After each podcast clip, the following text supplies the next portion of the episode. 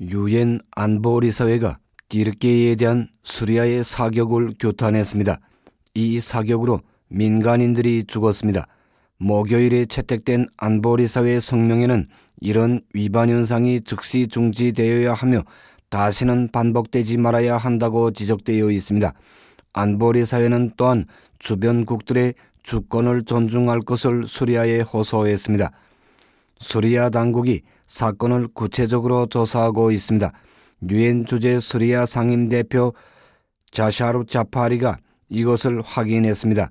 한편 수리아 당국은 사격과 관련하여 사죄했습니다. 띠르키 부수상 베시르 아탈라이가 말한 데 의하면 수리아 측은 책임을 인정했으며 이런 일이 다시는 반복되지 않을 것이라고 확언했습니다. 목요일 저녁에 띠르키 국회는 정부가 필요하다고 인정하는 경우 군대의 해외 군사작전 권한을 승인했습니다. 이것은 수리아에도 해당됩니다. 이 결정이 채택되기 전에 띠르키 군대는 포탄이 날아온 것으로 알려진 수리아 지역에 근 이틀 동안이나 대응 포 사격을 가했습니다.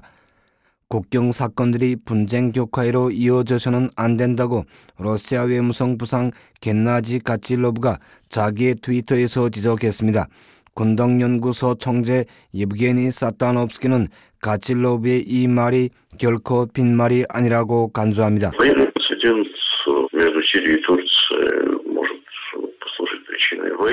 수리아 뒤르키의 국경 사건이 전쟁의 원인으로 될 수 있습니다. 이것이 수리아에 필요합니까? 물론 필요 없습니다. 뒤르키에는 필요합니까? 필요 없을 것입니다. 나토는 수리아 뒤르키의 전쟁에 개입하지 않을 것입니다. 사건이 발생한 후 진행된 나토 회의가 이것을 명백히 보여줍니다. 나토에는 그럴 돈도 없고 힘도 없으며 나토 성원국 최고위 정치 지도부들도 이것을 바라지 않습니다. 라고 사타노프스키는 말했습니다. 유엔과 아랍 국가 연맹의 특사 라흐다르 브라히미가 수리아 뒤르키의 사건을 해결하려고 합니다. 유엔 삼총장 반기문의 대변인이 이렇게 전했습니다. 대변인의 말에 의하면 수리아의 정세는 점점 더 복잡해지고 있습니다. 특히 알레포 테러로 도합니다. 수요일에 자폭 테러 분자들이 알레포에서 여러 건의 테러 행위를 감행했습니다. 군인들과 민간인들을 포함하여 30여 명이 죽었습니다. 수리아 당국은 여기에 반응해 줄 것을 안보리 사회에 요청했습니다. 전략평가분석연구소 전문가 세르게이 제미젠코는 말합니다.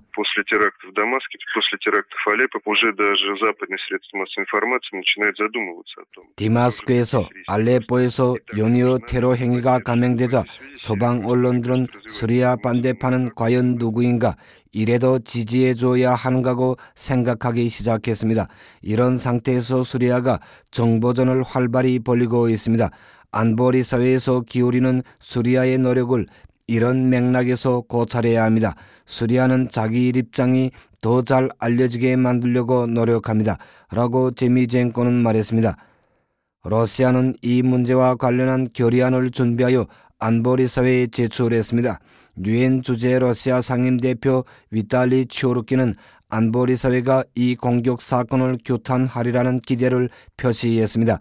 그러지 않아도 알카이다와 연관된 수리아의 그룹바가 이 테러 행위에 대한 책임을 인정했습니다.